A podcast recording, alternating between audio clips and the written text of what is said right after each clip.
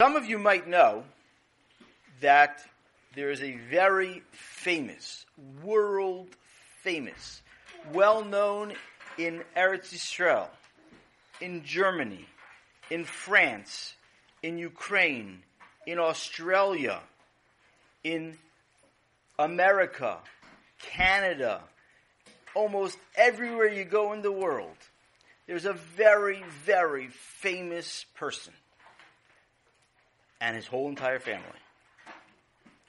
And you know where they know it from?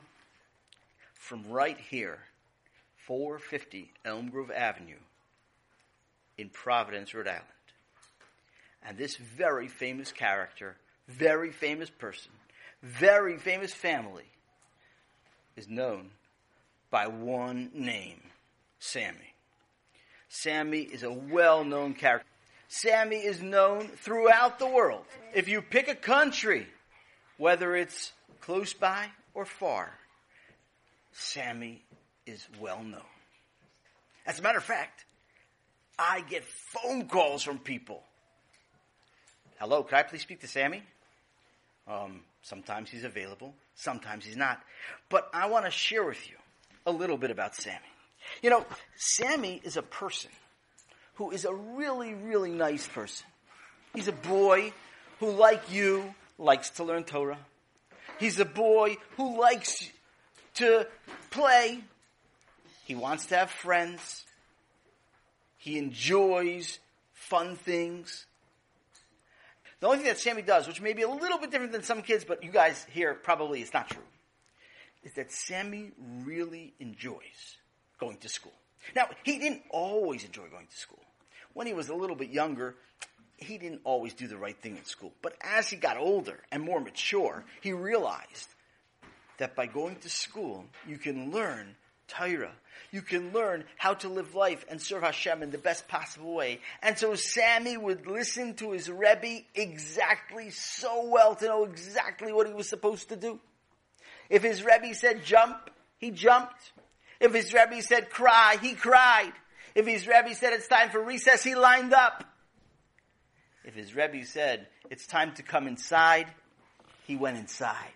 Sometimes even before the door was opened. Ouch. That hurt. You know, Sammy once heard from his Rebbe when he was learning Baba Kama. what we were doing actually in class, he was learning Baba Kama, and he once heard from his Rebbe, his Rebbe read the Mishnah. And the Mishnah said, all right, Talmidim, Rabbi Gold said, that was his Rebbe, Rabbi Gold. All right, Talmidim, Ha-behema muedes, the behema is a muad, lecho, peiros, virakos, to eat fruits and vegetables. Mamish, the Rebbe taught a beautiful Mishnah. That night, when Sammy came home, and he was sitting at the dinner table, his mother, well, Sammy's mother, sometimes she did this, sometimes she didn't, but this day she did. She took the food that she had to serve for supper, or for dinner, whichever one you like to call it, and she didn't just like like put it on the table and say, okay, everyone take whatever you want. She didn't leave it on the stove and say, take whatever you want. She didn't say, oh, if you want a bowl of cereal, we'll have a bowl of cereal. No, that's all she did. She went to each plate around the table to Chaim, to Sammy, to Ellie, to herself, and to her husband, even though he wasn't home yet. And the twins don't eat the food, so they didn't get anything. And she put on the plate some of the supper. For example, she went to Chaim's plate and she took a scoop full of mashed potatoes, frunk, put it on his plate. Then she took a spoonful of meatballs, plunk, put it on his plate. And then she took a spoonful of green beans and put it on his plate. And then she took a spoonful of that pineapple, orange, cranberry mixture, I don't know what it's called, and put it on his plate. Of course, as you could probably imagine, like every good boy, Chaim wanted to say, wanted to say thank you to his mother for giving him this food. But you see, Chaim was busy reading one of the Just Imagine books, and he was so caught up in it that he couldn't concentrate on what was happening. Chaim, his mother said, what do you say? Uh, can I have a drink, please? No, that's not what you say, Chaim. Uh, what am I supposed to say? I gave you food, so what do you say? Um, it tastes very good. You didn't taste the Echaim. Oh, well, I, am I'm very busy, Ma. I'm, i have to read this because my Rebbe's teaching this tomorrow, and I want to show him how, how I want to slug him up. I want to I want to show him that he doesn't know all the midrashim. That's not nice to your Rebbe. Well, my, you know, other kids in my class do it, but I never read Just Imagine. Now I'm going to know all the midrashim better than my Rebbe because my Rebbe doesn't read Just Imagine. Only only kids do. And Chaim, you're supposed to say thank you to my Rebbe for not knowing Midrashim so I can slug them up? No, you're supposed to, I hear you're making me confused. You're supposed to say, thank you for the food I put on your plate. Oh, oh, I didn't notice. Uh, thanks. And then she went to Ellie because Sammy was away from the table for the minute. I don't know where he went. Suddenly he left the table. I, I don't know.